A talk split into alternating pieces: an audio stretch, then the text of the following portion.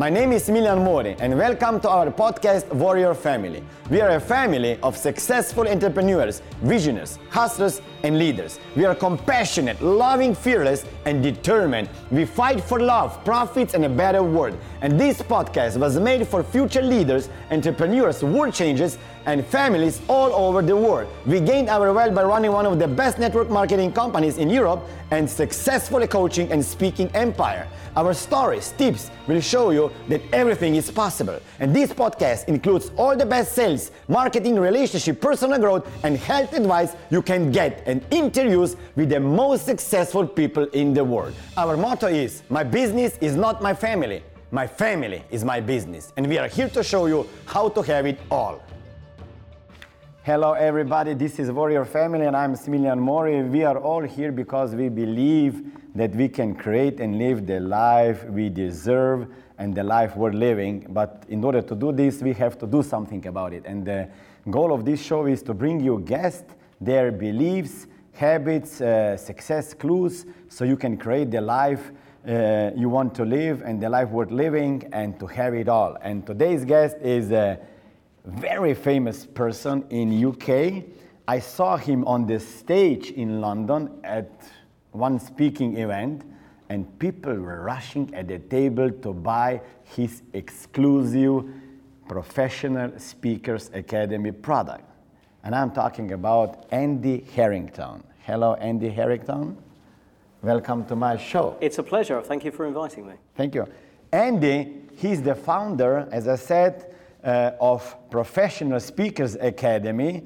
Uh, he's a best selling author of a book, uh, Passion into Profit. And his power to achieve event has transformed lives of tens of thousands of people and helped them achieve the professional and personal freedom and potential. So, welcome one more time. And let's start with something. I'm sure you have this power to achieve. That is uh, the name of the exclusive event that you're running every year. But I, I think you have also power to produce. You have six kids. That's right, yeah. six kids. So, what is the hardest thing for you for being a father like? I think um, the most challenging thing is I, I think your kids are all unique, of course, in their own way and that they will nearly always, very often, express a part of you which you've kind of disowned in some way. And I think maybe either God, the universe, or whatever beliefs you have around this, it's kind of like they show up in your life to show a part of you that you've disowned, such you can love a part of yourself that you've disowned through them and in do sort of start loving yourself more again and accept those parts of you that you kind of would rather you weren't reminded of because you know I look at all my children they've got you know uh, from 19 Josh? Yeah and Josh 19 you know very good with you know with words very good with language very good with people. That's that people side of me. Okay. Um, but terrible at disorganization you know being organized etc very creative type um, then I've got Tom, who's my very introverted side. So he would be, you know, he's, he's going to, to uh, game design, going to university to study game design. So he'd very happily spend his whole day in his room, and very often does, um, just on the computer and, you know, doing magical things. Uh, my daughter, Gemma, you know, she is studying a business uh, administration. Mm-hmm. Uh, and she's got my caring side to her, I guess. Uh, and the little ones, I guess they're still expressing themselves now, but Amelia, I've got Amelia, Alfie, and uh, Hugo. Hugo. as Hugo, well. Yeah. yeah. we did actually have one more, yeah. Uh, but unfortunately, he was. Um, we found out the day before he was due to be born, our, our dear little boy Aston, that unfortunately he died in, in the womb. Mm-hmm. So um, that was just one day before mm. he was he was due to be born. So yeah, we went through the whole process, of course, um, and that was a very challenging time again.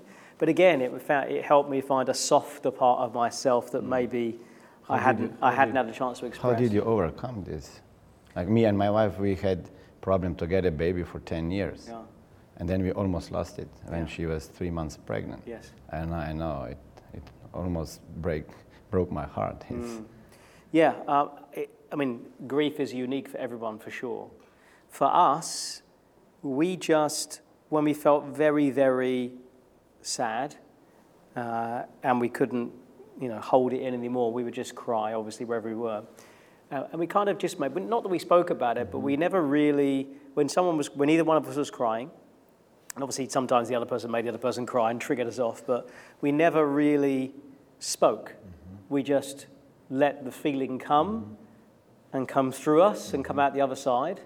Because no words are really helpful. No words like, oh, I'll be mm. better later, you know, it's okay. Those words don't really help anyway. They're just, just almost, almost, mm-hmm. they're almost words which would make you feel wrong for feeling the way you're feeling. Mm-hmm. So we just let it happen. We just hugged each other until the feeling started to subside. And obviously, it's difficult times in the early days, you know, the burial, etc. But eventually, as mm-hmm. those, those days pass, then the gaps in between the sadness that get longer and longer mm-hmm. uh, until maybe now, you know, it's it may be a once, two, or three times a year, maybe. In fact, he's. I still remember. Yeah, his birthday is coming up very soon, mm-hmm. actually. So we have an Aston Day every year. Mm-hmm. He's actually buried in a in a natural burial site. His grave is marked with a big oak tree, mm-hmm. and every every month or so we all go as a family, and the kids climb his tree.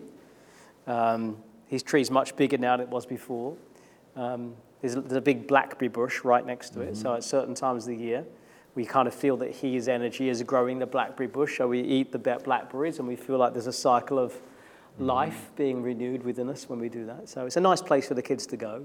And they, um, even though we're they were much they are younger now, of course, then than they are now, but they still remember him and express him and think about him and uh, talk about him. So it's nice, nice for us. Nice. Yeah. But God still bless you with six more kids. Yeah, we have six so children like, You, you have like six teachers. Yeah, exactly. So how is the life of a busy father? You know, you are on stage a lot, you speak.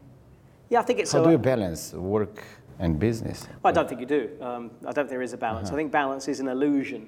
Mm-hmm. In that, um, an analogy I like to think about is if you if you just stand on a like a wobble board, mm-hmm. you know, with a something in the middle and you'd be pivoting left and right. If you, and I did this once when I had some injury in my legs. We had to sort of stand in this wobble board to, to build mm-hmm. the quad muscles back up. And of course, the, you're trying to get to a place where you feel balanced. But of course, you never really are. There's always movement happening. So, balance, people think balance is calmness and stillness. Mm-hmm. No, no, that's not true. Balance is still movement. Mm-hmm. Okay. There's still movement, but the movements Great are point. less sharp. They're not counterbalancing. Mm-hmm. They're always like this. So mm-hmm. as long as I think you have energy in every mm-hmm. aspect of your life, um, and you don't neglect a particular part of your life for too long, and then you have to counterbalance back mm-hmm. too much, because that's when you get this seesaw effect, mm-hmm. Mm-hmm. and that can make you feel quite pretty sick. So I think you have to have a lot of um, energy going into every of those areas. Um, and for me, I think it's compartmentalized of time, because yes, I do spend days on stage. But when I'm presenting here in the UK, if I'm mm-hmm. presenting in London, I don't stay in the hotel. I go home at night. Oh, wow. Um, even in my big events, because that's one touch point back home again. Mm-hmm, mm-hmm. Even if I only see my wife briefly for an hour in the evening, and I probably won't see my children because they'll be in bed, but I'll see them in the morning for an hour, that's another touch point. Mm-hmm, that's mm-hmm. another mm-hmm, shift of balance in that way, you know. And although it'd be easier to spend time at the hotel. Yeah for sure. It's not about being easy. it's about you know it's about doing what's right yeah, and what, yeah. what feels right to me. And I, if I actually stay away too long from the family, I feel pretty disconnected and lonely anyway. So me too. It's about going back to the source because mm-hmm, then I mm-hmm. can give more to everybody else, you know, rather than. So you have this feeling of guilt when you are not at home. Like I have when I travel, I travel a lot. I have this bad feeling that I'm not good enough father. Okay. Did, did you have this feeling in the past or? I don't think so. Um, for me, it's about being present when you are, mm-hmm, mm-hmm. I think. And you've got to, it's about communicating to your loved ones, again, so much how much you love them. Because it's about teaching the children that feeling of mm-hmm. interdependence anyway. That mm-hmm. they don't want to, you know, I want them to feel that they can travel too, they can do those things, they can mm-hmm. broaden mm-hmm. their horizons. Mm-hmm. Um, so I think just about compartmentalizing time, you know, wherever I am, that's where I am. So, you know, while I'm here interviewing mm-hmm. with you, okay. yeah. uh, although you ask me questions about my family, etc., my, my, my, my thought is on where I am right now in that mm-hmm. moment. And only when, I, only when I'm outside of that, then my thoughts will turn to what, what else needs my attention, yeah. Like, being a father is not easy for some men. Do you think that uh, we have enough men on this planet today? I, I heard these uh, words over and over again in every show that there are not any men outside there. You know, like what is the man? What is the real man for you? I don't know. I think men are. We, our role has evolved and mm-hmm. changed. And I like to think that every type of man, in their own way, has a place mm-hmm. and fits. So that I think this one identity, what a man should be like, is probably a falsehood anyway, because there is always a place where a man's role or how he wants to be, can, there, there, there can be a role and a, a relationship for him that works. Not every woman wants a relationship with a man that where he's smothering her with love and uh, uh, or he's always there and attentive. Some women actually want to have, you know, everyone's different. They've all, you know, and that's the beauty of the world, isn't it? That the world produces people that have different values and different needs and different beliefs.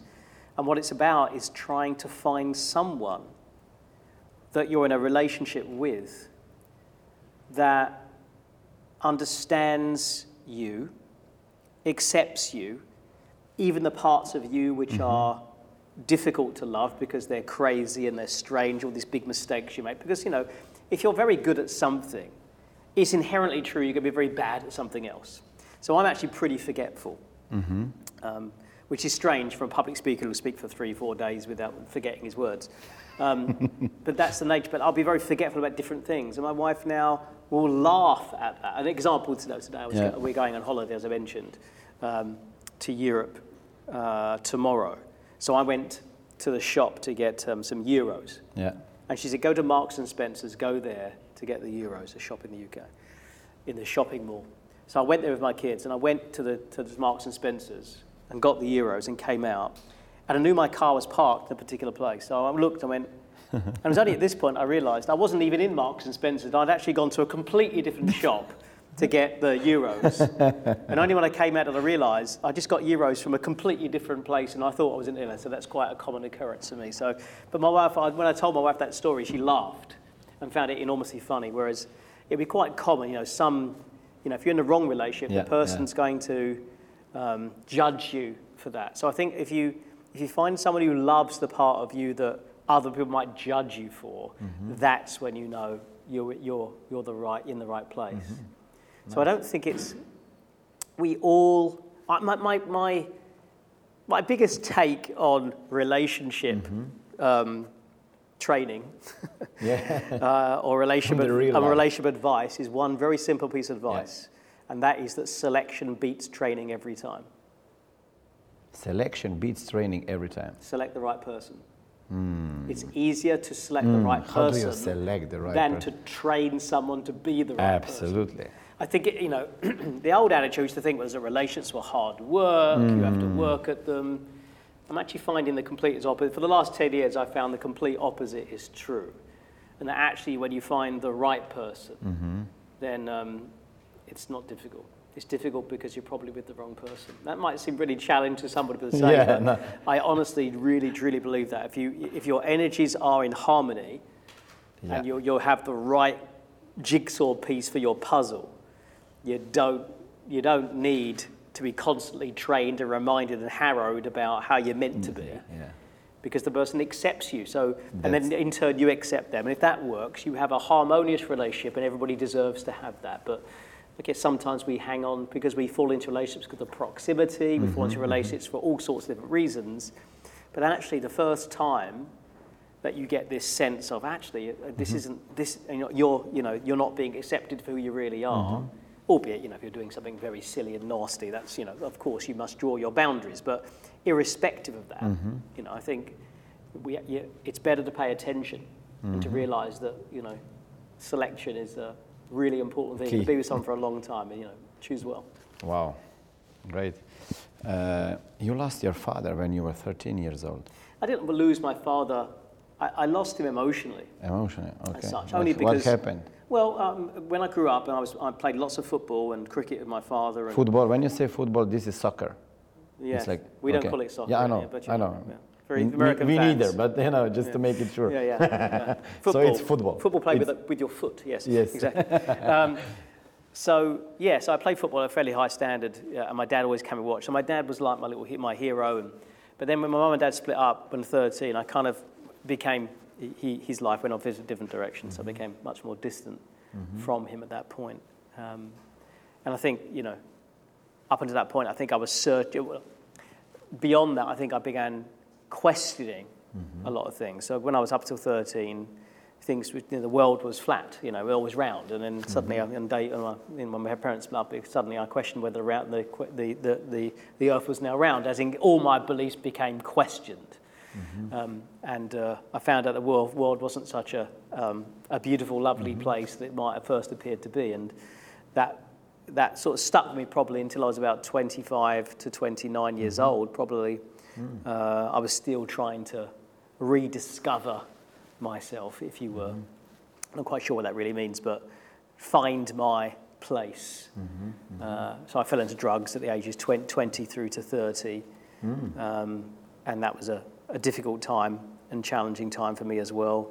Moving around different places, renting lots of different places, you know, only just getting by financially, etc. It wasn't until I reached 30 that I reached some level of maturity, uh, and only then really did, um, did I start to go on a, a better journey, I think. How did you get out of the drugs? Because today we have so many young people doing it. Yeah. I, I um, spoke with uh, uh, Grant Cardone. He was into drugs also. Yeah. Yeah, you, um, I think more than anything, and there are loads of different techniques that mm-hmm. you can use, and I use those as well. But more important than anything, as always, is your why. Hmm. You know, I didn't have a very strong why not to do drugs. In fact, I had a very strong why why I should. Escapism, fun, um, you know, going out clubbing, mm-hmm. you know, that kind of stuff. That was my why. And until I found a mission and a vision that was bigger than that, um, then there wasn't any reason to change. And for me, that was actually the beginning of a new relationship and, um, you know, uh, my, my son being born. And that was time to grow up. So for me, it's just a, a switch that I switched and said, okay, now it's time to be me. Now it's time to stop running. Well, something must happen in your head, probably, that you get a vision and the commitment that you will achieve. Yeah, I mean, the technique I used was one of just, Yeah. you know, future pacing ahead and looking at a, uh, what's the outcome of this? What is the consequence Ah, of this okay. behavior if it continues? And just created the imagery in my head of me being dead and six feet under the ground, all my, all my family crying around me because they were all blaming themselves. Um, you know, and that, and that, that was a, a driving force. So then when I was with my so-called friends and stuff at the time, then when that temptation was there, that picture that I'd put in my head would soon come in, and it acted like a, a sort of pattern interrupt to interrupt what would be an automatic reaction to go and do Great it. technique. And it gave me an opportunity then to be a choice as mm-hmm. opposed to a reaction.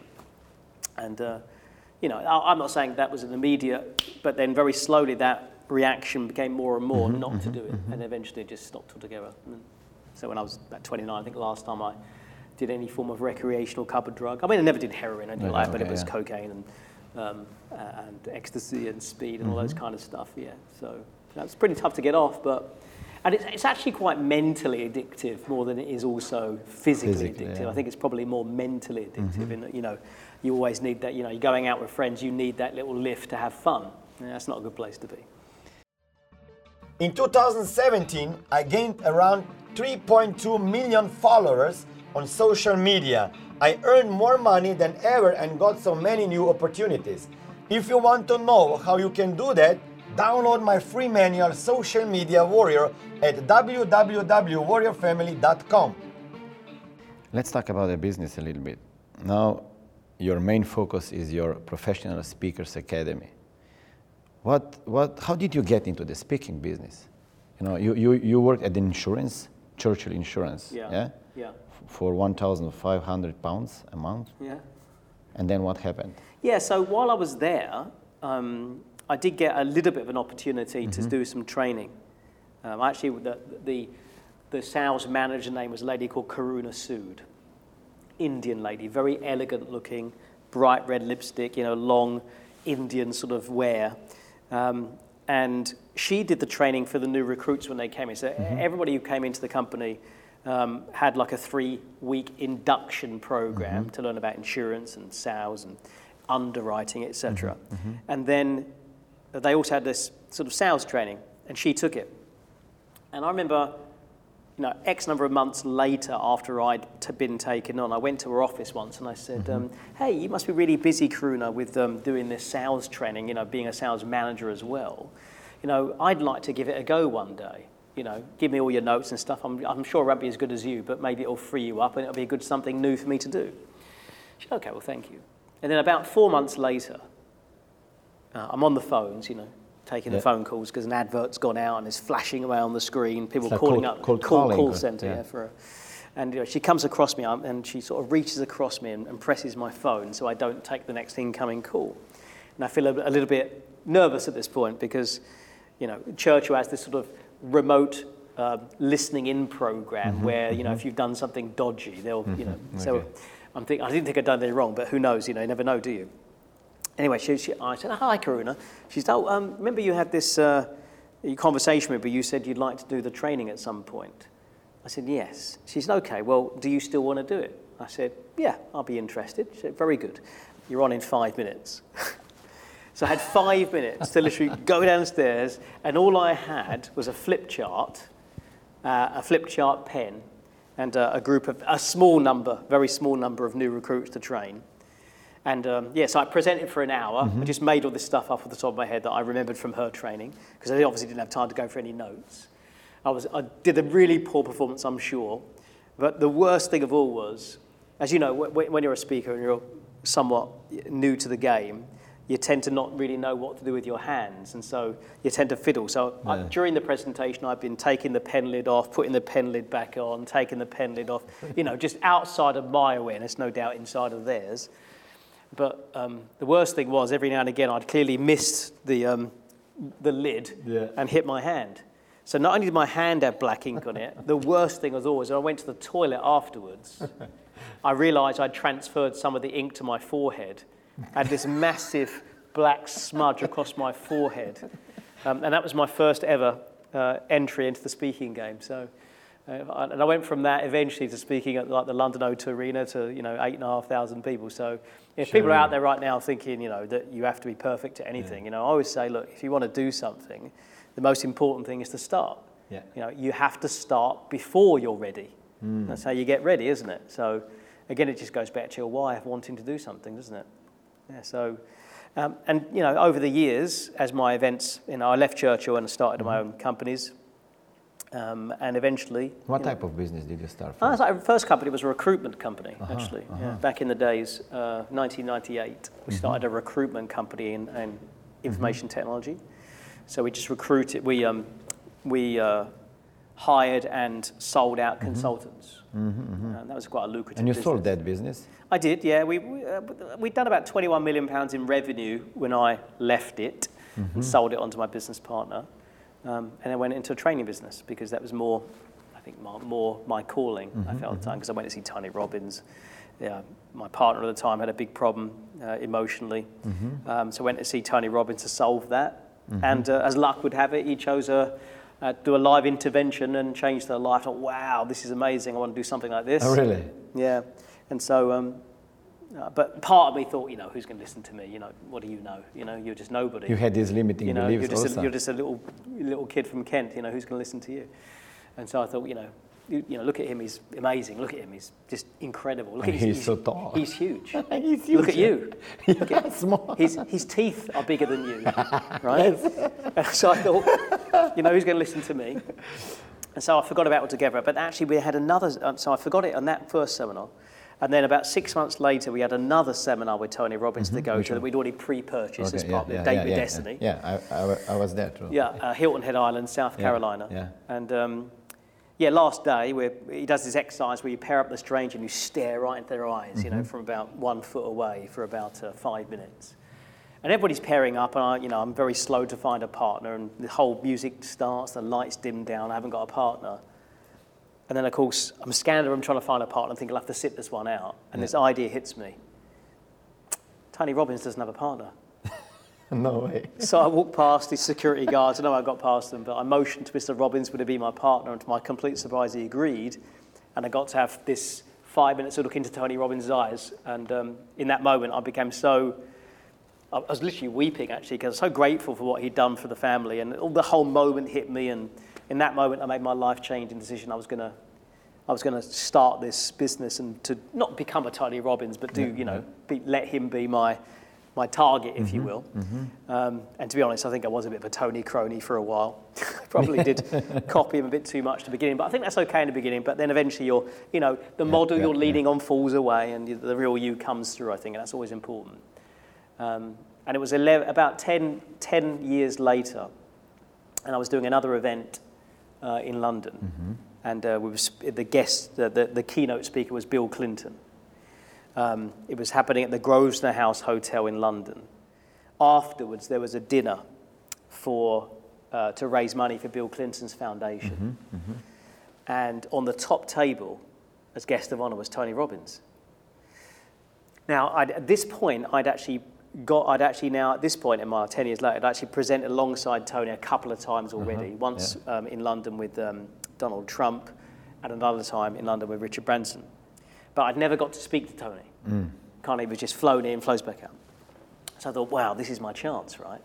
To, to say thank you. And to, So um, uh, Clinton's summing up. I can hear he's clearing up. You know, he's about to finish his thing. And I'm SS security guards on both sides. I'm thinking he's probably going to whiz away straight away. But I thought, okay, Robbins is kind of stuck in his chair. So I, I make a beeline for Robbins as soon as Clinton finishes. And um, he's speaking to some guy. So uh, I wait for him to finish and tap him on the shoulder. And then he turns around and stands up.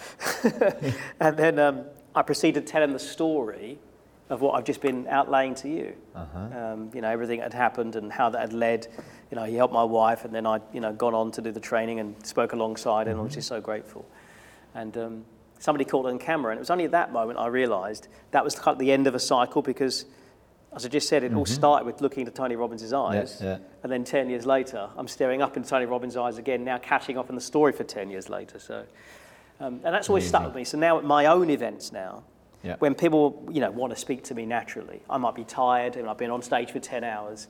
But I always speak. make sure it's really important in that moment. It might not be the most important thing to you, because you know for you it's just you know it's another member of the audience, for example. Mm-hmm. To them, it's a really important thing. So I always make sure I give them my full attention, just as Tony did for me back then, um, to make sure that that's a special moment for them. And then, of course, it also becomes a special moment for you, hopefully, Mm-hmm. as well. So, yeah, because that's why we do it, isn't it? Yeah. The, the power to achieve. Let's talk about the power to achieve Sure. seminar. What is the seminar about? It's What about, it's about probably four things. It's about mind, okay. it's about money, it's about message, it's about marketing. So Uh-huh. the four M's, really. Okay, So mindset, um, It's because not only motivation, mindset, success. yes, yeah, everything, it- yeah. So mindset, because you know, as you probably know, uh, as as good as we all are, as successful we are, we all carry baggage of some kind, and even the Mm-hmm. Baggage we get rid of, you know, new baggage comes in. yeah, absolutely. Or, or to use another analogy, Yeah. new bugs come into your operating system of the mind that need clearing up. So we work on that. Money, as in beliefs around money, Mm-hmm. um, your ability to track money, and also the investing and the, and the generating Mm-hmm. of, of money. Uh, but then also the marketing for a business, Mm-hmm. and also the message. What's the business about? What's the message? What's the core message of the business? And how you, as the frontline business owner, should be the, the that, that fulcrum that gets that message out. So you, st- you know, you become the brand. Like Richard Branson's the brand for Virgin. Like mm-hmm. Steve Jobs is the brand for Apple. Mm-hmm. Like you're the brand for your organization. Mm-hmm. How do you create that brand story? How do you create the brand message such that whenever somebody has a problem that that business can solve, immediately that customer, that potential client, thinks of that, thinks of you as the organization or the person that can solve that problem. Because if we don't do that, then what happens is the only way you're ever going to make a sale is to be in the right place at the right time with the mm-hmm. right person, which is very hit and miss. So it's much better Rare. that when they're ready, because they've hit a pain threshold, that at that point they think can mm-hmm. come to you rather than you go out selling to them, if that makes sense. So mm-hmm. it's about using attraction marketing and positioning rather than just going for the one shot deal all the time, one to one. So people are coming to a Power to Achieve seminar and then probably find out that they have a message inside of them and they sign up probably for the speakers, professional speakers academy. Yeah, I mean, Yeah, we, we usually. Yeah, we, we Yeah. part of part of the program is there to, to mm-hmm. help people mm-hmm. To to find realize the massive potential they've got. Okay. But what I didn't want to do is just create a motivation where everyone gets pumped up and Yeah, you know, yeah. and then they've got no Nothing. where do I go from here? Like I'm, I'm Yeah. Waddy, but what do I do next? Yeah, so you've got to give them an actual sort of next step. Mm-hmm. So we give them several different next steps depending whether they want to go down the route of building a business, whether they want to invest money, Mm-hmm. whether they want to create a message, whether they want to focus on marketing. So we give them a sort of a logical next step to take. Mm-hmm. Now that you're free and ready and have this hunger and desire, no longer you know held back by Mm-hmm, this old baggage, you've let all that stuff go. Then you need um, a, a way to move forward to begin the journey of making a difference. Mm-hmm. Yeah. What, what, what is the best advice for some people that want to start the speaking business for you right now and they're listening to the show? Okay, you said you just start, but you know, Yeah, yeah. You, well, you, how? you- Somewhere you have to start. Like Yeah, how, how so to, the biggest thing to always is what is the massive problem that you see Mm-hmm. in the world? I mean, that might seem a big thing, but it doesn't have to be the world or in your, in your industry or locale Okay. or community.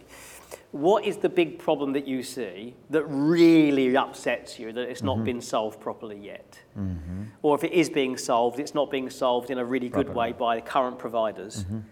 And it really annoys you to the point you get passionate about Mm-hmm. it and that you also get you'd even go on a rant about Mm-hmm, it because that's where your content comes from Okay. it comes from this desire to solve a problem in the world because all businesses whether it's you know speaking or whatever Mm-hmm. all businesses have to focus on solving a problem Mm-hmm. then once you figure out okay what's the problem i care about Mm-hmm. then you go who has this problem yeah. who are the people that have this problem? So then you go, then you know, like, okay, what problem am I going to solve? Next question is, who am I going to solve it for? So now you know what I do and who I do it for. And then all we've got to do is then work, think, okay, if this is the problem now, I need to start creating a solution. And that solution needs to come in the form of a recipe. Yeah. So we teach people how to discover a recipe or a blueprint or a, a methodology Okay. for how you would solve that problem, which then either gets delivered as a solution as either a service, Mm-hmm. as a product. It can be a service where you just give them information how to solve it. Mm-hmm. It can be a service where you don't you give them information and you work with them to solve it. Mm-hmm. Or you just solve it for them. Done for you, like done. Yeah, so it's oh. either do, do it yourself, Okay. done with you, done for you. Okay. And actually, you can have Yeah. all three if you're better, couldn't you? So people can plug themselves in at whatever level.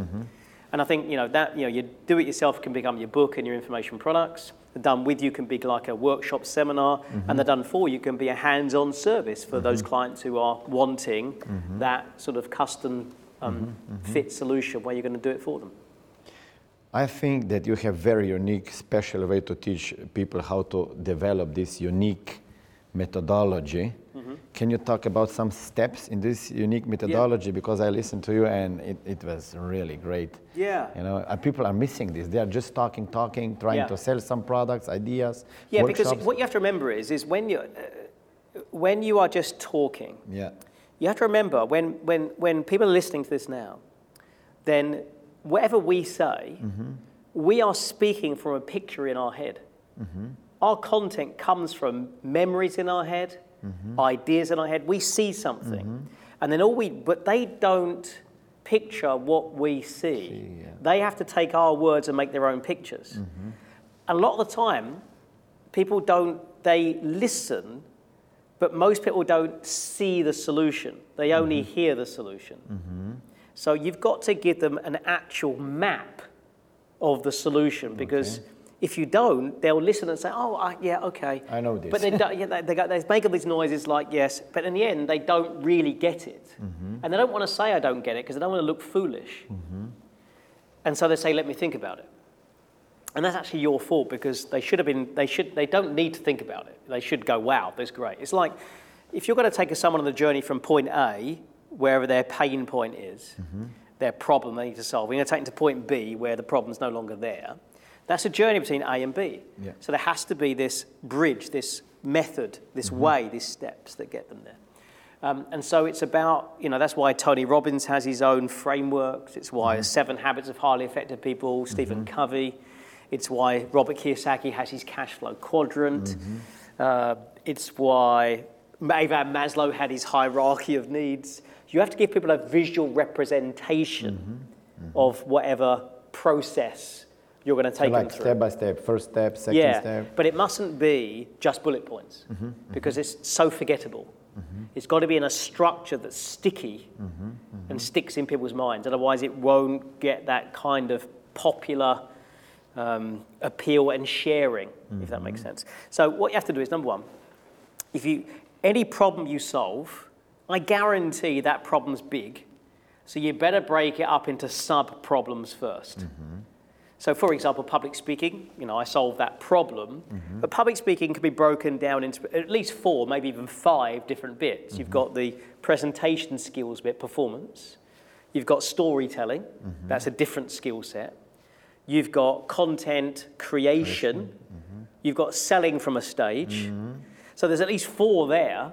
And so when you create, when, the first thing you've got to decide is okay, now break this down to four, let's say, separate bits.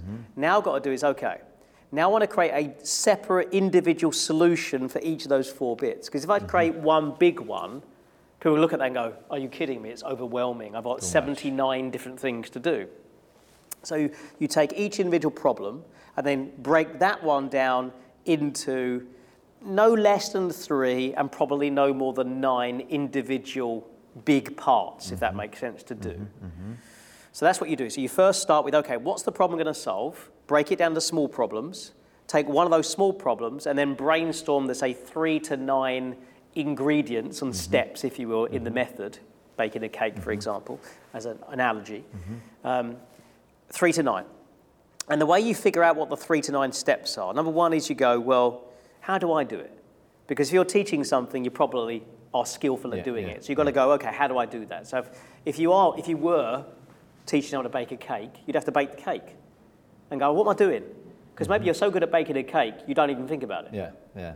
So now you have to break down what is actually an unconscious act back into a conscious act. It's one, one thing you do it and teach others how to do it. Yeah, because you make assumptions. You know, if you're teaching Yeah. someone to play tennis, you know, who's a complete novice, you have to start by teaching which part of the bracket to hold, because they might turn up and hold the and hold the wrong end. And as stupid as that sounds, that's what I'm saying. Yeah. And then once they then hold the handle, the next thing is, well, okay, how do I hold it? Is there a special type of grip? Mm-hmm. Or mm-hmm. how, you know, t- do I grip it tight or loosely? How do I do that? Mm-hmm.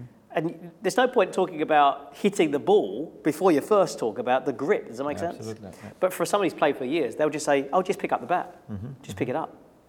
And you can't. I'll just, you know, just hit. No, no, no. There's so many different steps you have to go through, and that's what great training is. You can learn. I believe any skill or mm-hmm. any um, talent that you have can be taught, provided that you break it down into enough simple, easy, bite sized steps, and that you teach it in a way that means when they implement those mm-hmm. steps, there's an easy win every step of the way.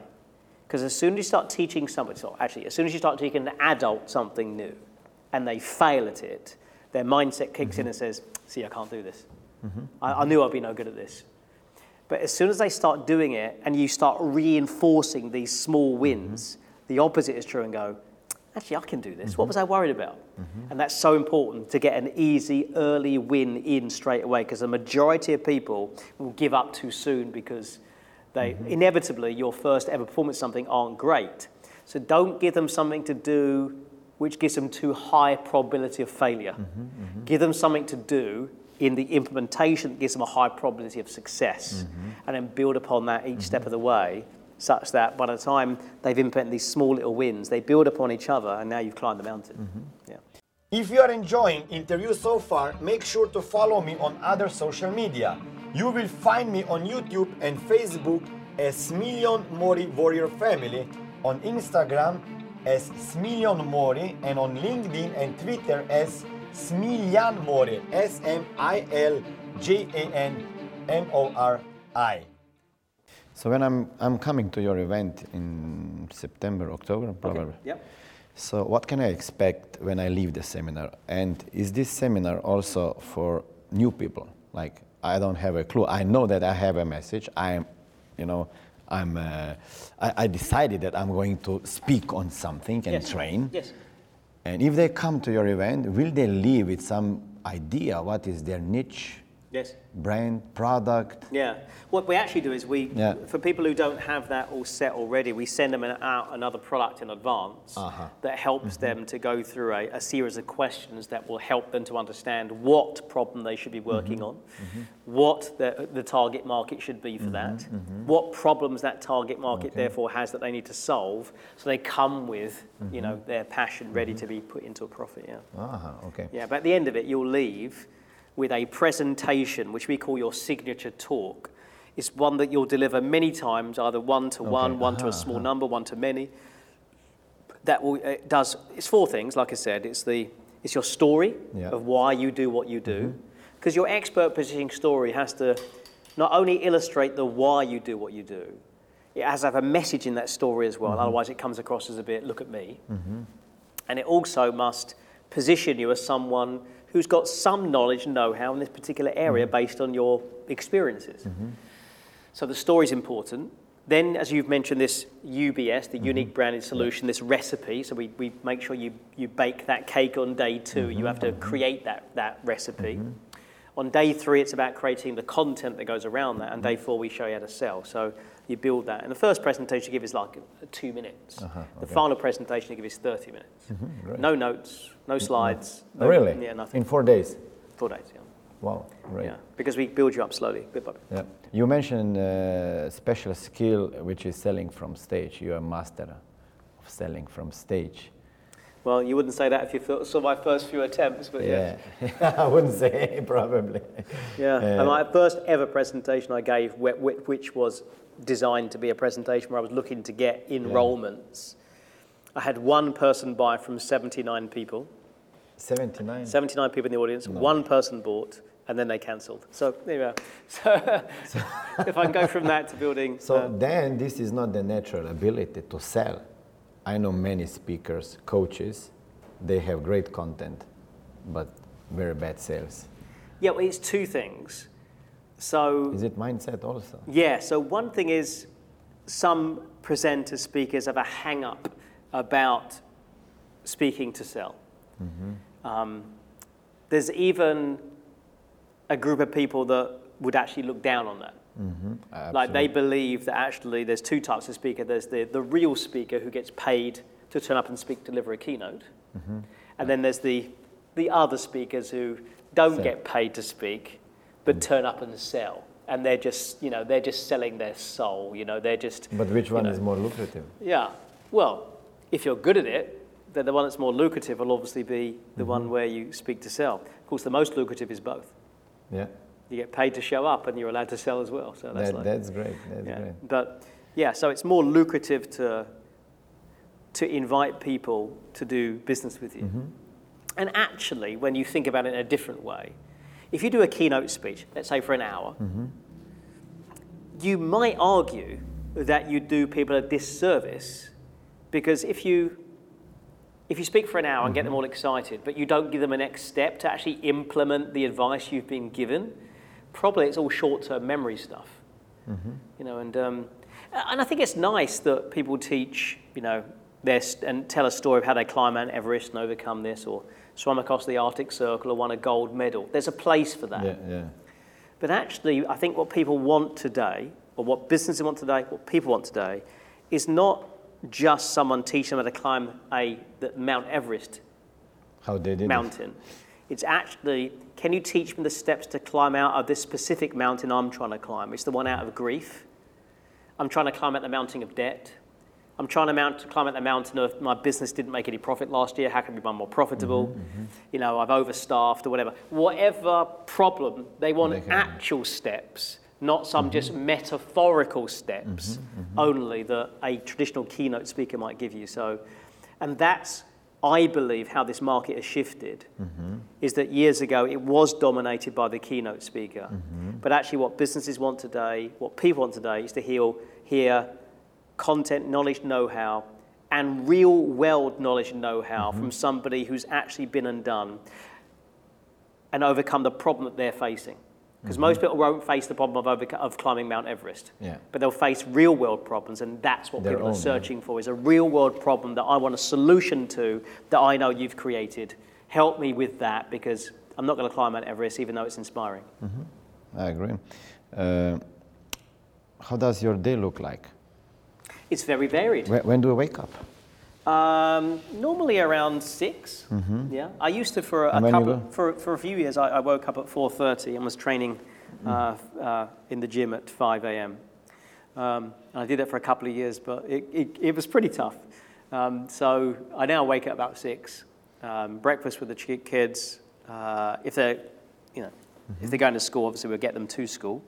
Most of the time, I, I will be there to take them to school as well. Mm-hmm. Most times and then to the gym. Normally, my sessions start at half past 9 mm-hmm. So my working day probably starts at 11, unless I'm at an event, in which case, of course, yeah. it's different.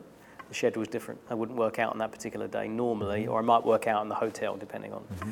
if I have time to do so. Um, and then the only tasks that I do in my business, because I found there are actually six tasks Yeah. that I could do. But today, whilst I did do all six tasks originally, today those about four and a half of those tasks are done by other people. So one is content creation. This is what you still do? Yes, yeah. So content creation, Okay. um, commercials, adverts. So business. These are the six things I believe everyone needs to do. Okay. You need to, you need to create content, or you need to curate content, interview, whatever it is, but you need to create new content all the time. Some of that content needs to be a commercial, so it needs to be an advert. So sometimes you have to produce videos that have a call to action in them. Mm-hmm. Yeah. Webinars. Exactly. Yeah. Okay. So you've got content, commercials, then you've got to create, you've got to have creation. So you actually need to create products. Mm-hmm. So you can't just have just content. Sometimes you have to package those mm-hmm. into an event, a book, an audio series, whatever. So you actually give people tangible things to buy. Then there's uh, also um, campaigns. Mm-hmm. So the content must also then be, you know, there has to be a, a funnel, as we naturally Yeah, call it, a campaign. Um, then there's connect. So it's connect actually like we are today, mm-hmm. connecting stuff, mm-hmm. where you're connecting. Sometimes that's through email, sometimes that's through other forms, but sometimes we live on a stage is connect.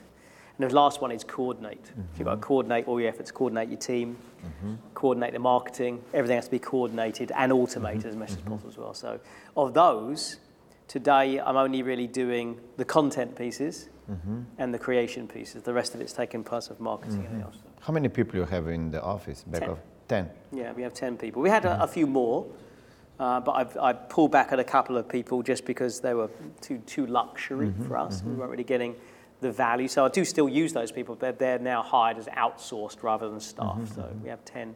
And five of those guys, five of those people are salespeople. Mm-hmm. And then two of them are marketing. So that's seven revenue generators. Uh, and only That's nice. only two, so it's nine actually, it's only two um, administrative staff that are mm-hmm. non-revenue generating. I like, I like that mm-hmm. metric mm-hmm. because, you know, yeah, I, Smart. if you have too many, Too many administra- administration. yeah, uh, administration um, has to work hard, you know, Yeah. to do it. I mean, they're good people, but you automate as much as possible so you have need less staff. Okay, this is you, professional speaker. What about somebody starting out? He cannot afford 10 people or five. Yes, right. Which role he should fill in first? Well, the, the, the, the most important thing to do of all is to take away from the entrepreneur mm-hmm. all £10 tasks, mm-hmm. uh, $10 tasks, 10 euro tasks. hour. Well, in essence, all tasks that you do mm-hmm. that you could give to somebody else. Because all entrepreneurs have to make at least one bet. And that bet is can I pay somebody else do these very low value tasks? Can I, afford, can I pay them? And if that releases me to do the higher value tasks, will I make more money releasing myself to the revenue generating tasks Mm-hmm. than it costs me to pay somebody else to the low value tasks. Mm-hmm. So, look, you always pay someone at the end of the month, don't you? Absolutely. So you get 30 days free. That gives you, if the entrepreneur is not willing to make a bet that says, I hire someone on day one, first day of the month, and by day 30, I would not have made enough money by releasing myself from these menial tasks to pay that person's salary, Yeah. then you're not, you're not an entrepreneur. Mm-hmm. You have to make that bet that you can take, you've, you've got to get those tasks mm-hmm. off of your list because you'll just become an operator. Yeah. And you can't operate them. You can't operate. You've got to get into that creative space. You know, you've got to get mm-hmm. out there. And the first thing you've got to do is produce sales. Got to get everything else right. Got to get some numbers on the board, right? Whatever that is. Absolutely, yeah. You know, otherwise your business will die very quickly. How do you generate leads today? The leads are coming from what, uh, like Facebook ads, Yep. webinars, Yep. automated webinars, live presentations. How, how do you do it? Yeah, all those. So, All of those? Um, from an online point of view, probably Facebook is still winning, Okay. um, as it probably is for most people. Mm-hmm. I like LinkedIn. I think it's getting a lot better. Um, although, you know, we still haven't mastered that yet, and I don't think it's not, you know, it's not as good as Facebook yet as per Mm-hmm. cost per lead. But it's never good to put all your eggs in one basket, so there we are. Mm-hmm. Um, a lot of stage time, obviously. So I speak, I, I'm, I'm invited to speak on guest speakers events quite a lot, and other promoters mm-hmm. would promote me on their stages and you know put a mm-hmm. special event on just for me, mm-hmm. and all that feeds people into the business, obviously. And I'm, you know, albeit I might share revenue with a promoter on the front end, obviously on the back end with you know further training we might provide that person. Of course, that would be um, 100% revenue for us. Yeah, webinars work really well for us. Really, they're really powerful. Good way to reach people who perhaps aren't geographically mm-hmm, located mm-hmm. near to where you put an event on. Mm-hmm. So that helps you have a greater reach there. Um, and of course, you know, they at that point, once they've touched base with you, they might then be ready to, to make a purchase of a higher priced product. Now- Now they know you. Um, yeah, that's it really. So yeah, events, webinars. Facebook works really well for us. We have an audio book that we give away for free. Other Okay. products we give away for free. So we make sure we give away for free on the front end because we know, you know the value is always in the lifetime value of a customer. Absolutely. Take I risk agree. away from them. Yeah. Uh, so, what, what advice would you give to me or somebody that want to break into the international speaking market, like completely new market? The the Like- easiest like way, UK market, Yeah, yeah. the easiest way is to is to network and uh, get a guest speaking slot on an event that already exists. Mm-hmm. Because number one, you know that means it takes the big headache away from you know all the risk of not having a foothold and marketing and a list in that area Mm-hmm. because the promoter already has that, the, the event organizer has that already. Plus, if you get that, that live uh, event, your talk, talk recorded, that also becomes useful to give to somebody else in the future for another mm-hmm. promoter. Mm-hmm. Same thing I did when I first started, when I didn't have a big foothold here in the UK. Um, you know, I started speaking at other people's events. Mm-hmm. I'd record those events. So I could then give that to, to a bigger promoter who might have an audience of 500 rather than 50. And that would give them the, um, the knowledge and know how that my content was really useful. Of course, if you then turn the camera around and all these people are buying at the back of the room, they tend to like that too, huh? Yeah, yeah. So that becomes a good way to start. And then once you then establish yourself and you've done a few events and a few different workshops that you've mm-hmm. then sold on, you've got you know you've got some collateral, you've got some mm-hmm. you've got some experience, you've got some testimonials, you've got some case studies. And that will then help you when you put your own event on mm-hmm. because then you can put those case studies on the page, can't you, as proof and evidence Absolutely. that your stuff works and it works in this country as well that you're in. Mm-hmm. So yeah, I definitely recommend seeking out other people that have got an event mm-hmm. on. Where can I find these promoters in UK? Is there any special web page or Hey man, you just, you've just, if you, I mean, if you just pay attention to Facebook, Mhm, Facebook? Yeah. then you're going to see everyone's going to Yeah. advertise their events on Facebook. So all you have mm-hmm. to do then is that, that them. tells you, and I'd go to the event. Yeah. Why not go to the actual event? And while you're there, you know, Mm-hmm. uh, try to get the relationship with that person and get some sit down time. Maybe not at that event, but maybe arrange that. Mm-hmm. And it's always good to go first as well because all speakers want, um, all promoters want, you know, what's good, what's in it for them, isn't it? So, Yeah, yeah. like you have with me today, you've invited me today to, to um, uh, be interviewed by Yeah, you. So as always, give before well. you before you receive. Absolutely. So give to that person. How can I help you fill your mm-hmm. events? How can I do this? You know, well, what can I introduce you to my event? You know, have you got any products that would be useful to my mm-hmm, audience? Mm-hmm. And by stretching out that way, because most people come from it, like, can I speak at your event? Can I do this? Yeah, they hear that all the time. Yeah. and what you want is the opposite of that. Let me help you first. Yeah, nice. Um, but of course, this also implies that you would have something to offer that person. But you know, Great, great idea. if you can't offer them something, you're probably not going to be able to offer the audience anything anyway. So yeah. Uh, you look great. You're in great shape. What do you do? Like in the gym? You said, I'm going to the gym. You Yeah. lift weights or something? Yeah, so a combination. So Combi- I normally do about four days a week. Um, and uh, yeah, resistance training, but at least one session will be more cardio. Each session has a bit of cardio in it, at least 10, 15 minutes of cardio in the session. And then at least one session a week will be more cardio, which is the tough one. Yeah. but I have a trainer. yeah. I'm not very good. I'm not. Yeah, I'm not very good at doing on my own. I very much prefer somebody else to give me the distinctions. Because also, I think when you do exercise, you can do the exercise wrong and not know you're doing Mm-hmm, it wrong because you don't quite pinch in the right place, or you know, um, and somebody else will always push you much harder. You know, than you can push yourself. You, you're, you're the easiest person to lie to. You Yeah, know, yeah, yeah, always. yeah. So um, yeah, it's good to have someone push you like that, and um, yeah, I'm really happy with them. I've been with this particular trainer for about five, six months Mm-hmm. now, um, and I- think if you're going to choose a trainer, choose someone who has the body you want. Mm. it's always a great thing, you know, because sometimes if you you know you train someone who's big bulk like that, but Yeah, you don't want to be like no, that, no. then there's a mismatch. Yeah, Because yeah. that person. Um, He's going to have a different training regime, different Mm-hmm. mindset about how he goes around training, and it's not going to work for you. So if Mm-hmm. you want more of a slim physique, for example, where it's more lean, then go Mm-hmm. with someone who has that. If you want someone bulked up, then want that. You know, if you're a female, for example, you want a lovely body, but you don't want to be you know, have ridiculously showing with the abs all showing and look like a muscle person. You want to have good tone. Then again, go with a, Yeah, a yeah. girl that's got that great tone that you want because she's clearly proved it to herself. So exercising is the source of energy for you. Look, yeah, I- Something else? Yeah, because well, your mind will work, function way better Mm-hmm. if your uh, if your body's fit and healthy and vibrant. Because you know you're not your body's not having to consume energy just to operate itself, Mm-hmm. not as much energy to operate itself. Um, which means you've got more energy for the other goals and tasks, and more energy you've got to give Yeah, to other yeah, people. yeah, if you you can't serve other people if you haven't got enough energy for yourself, you know, because you, you have to give so much To to, be on stage people. like seven, eight, nine hours yeah.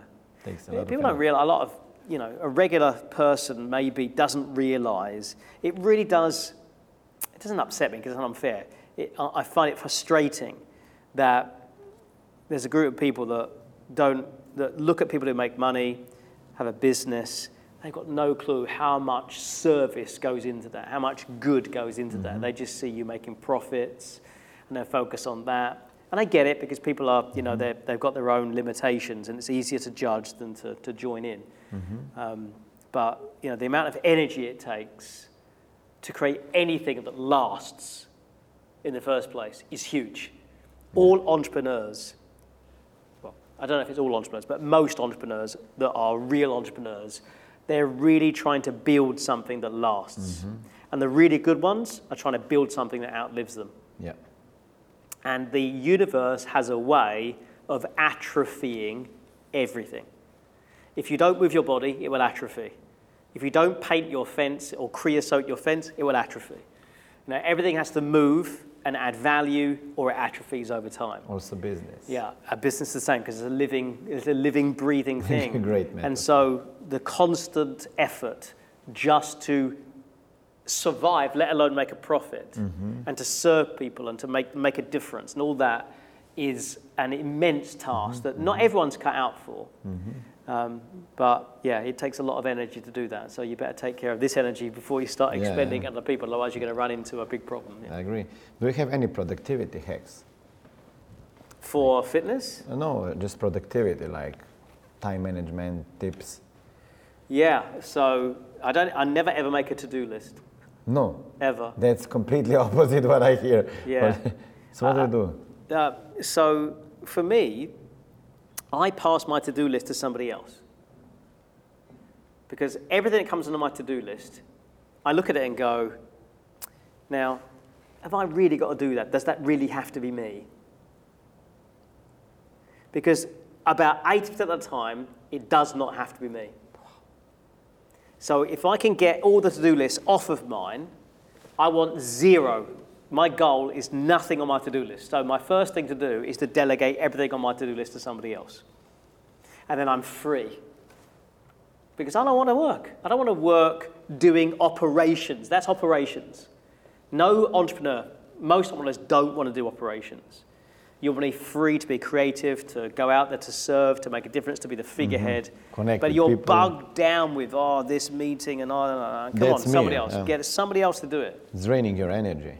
Like, I think, like I said, I have I have probably three things that I do. So I, I write, I'll write, I write the copy. Any words that go out that says it's come from me comes from me. So if there's an mm-hmm. email comes out and it's my name on it, it does actually come from me. It's not written mm-hmm. by somebody else. So mm-hmm. there's a fair amount of marketing emails that need to be written, sales copy, etc. Always written by me. Um, and on stage, being on stage or doing podcasts or audios, that's me. I don't do anything else. So everything else that comes on the list and he's doing gets passed to somebody else. so it's like a not to do list. it's Correct. not me list. Yeah, yeah. that, that is great. Yeah, tip. because you won't, because your to-do list just gets longer. It gets longer and longer and longer and longer and longer. It doesn't get short. No, not if you take stuff off. no. And you've just got, let's say you, okay, let's say in the beginning, because you don't have a big team and you haven't got outsources, whatever. Let's say you've got a list of 20 things that you've got to mm-hmm. do this month. Fine. Then what you've got to do, after you do all those 20 things, at the end of the month, you have to fire yourself on one of the tasks. And say, I will no longer do this task. I will have somebody else has to do this task next month, which means you now have to take that, that risk again and get Yeah, somebody else to do it. So the best thing to do, the best your first hire you should make is to buy is to get somebody in who's prepared to be like a Swiss Army knife. Mm-hmm. You can give them anything and they'll do it. Like there's any task, any task, they're just going to take everything off your desk and do it. They might not be the most biggest specialist in an area, but they'll do a mm-hmm. great job at almost everything. They're mm-hmm. like a you know a, a, an odd job person, if that mm-hmm. makes sense. Just to take all those tasks away from you, and then eventually uh, you can start buying in from specialists for other areas. to Take some of those tasks away from that person as the business grows in volume and size. Great tip. Great tip. Any books that you recommend to my audience? Yes, my book. yeah, absolutely. Passion into profit. Yeah, Passion to Profit. It's Yeah. a good book. It's an easy read. Yeah. Probably, probably read it in, a, I forgot it at home. in several hours. I bought it. Bring it with you to the event. I'll Yeah, I will, yeah, Sign yeah, up if yeah. I haven't signed already. Um, yeah, that, that's a good read for anyone who, who wants to Mm-hmm. be a creative type who wants to, you know, turn some kind of passion they've got and build a business around Mm-hmm. it. Um, but other books that are, I think, really, really good are. I love the work of John Demartini. Do you know him? Mm-hmm. Yeah. Yeah. Not personally, but Yeah. I read his stuff. Well, I've spoken alongside him a few times. yeah. Uh, we've had we've had dinner together at least once, and I just find his um, distinctions that Mm-hmm, he makes um, very balanced uh, and very Mm-hmm. on point. So I like John's content. He's a prolific writer as well. So, Mm-hmm. uh, and he does a lot of tour. He, he doesn't even have a house. You know this. He lives on a boat. No. Really? He lives on a boat. I think I believe the boat is called the World. That's what the boat's called, and it never. It doesn't really.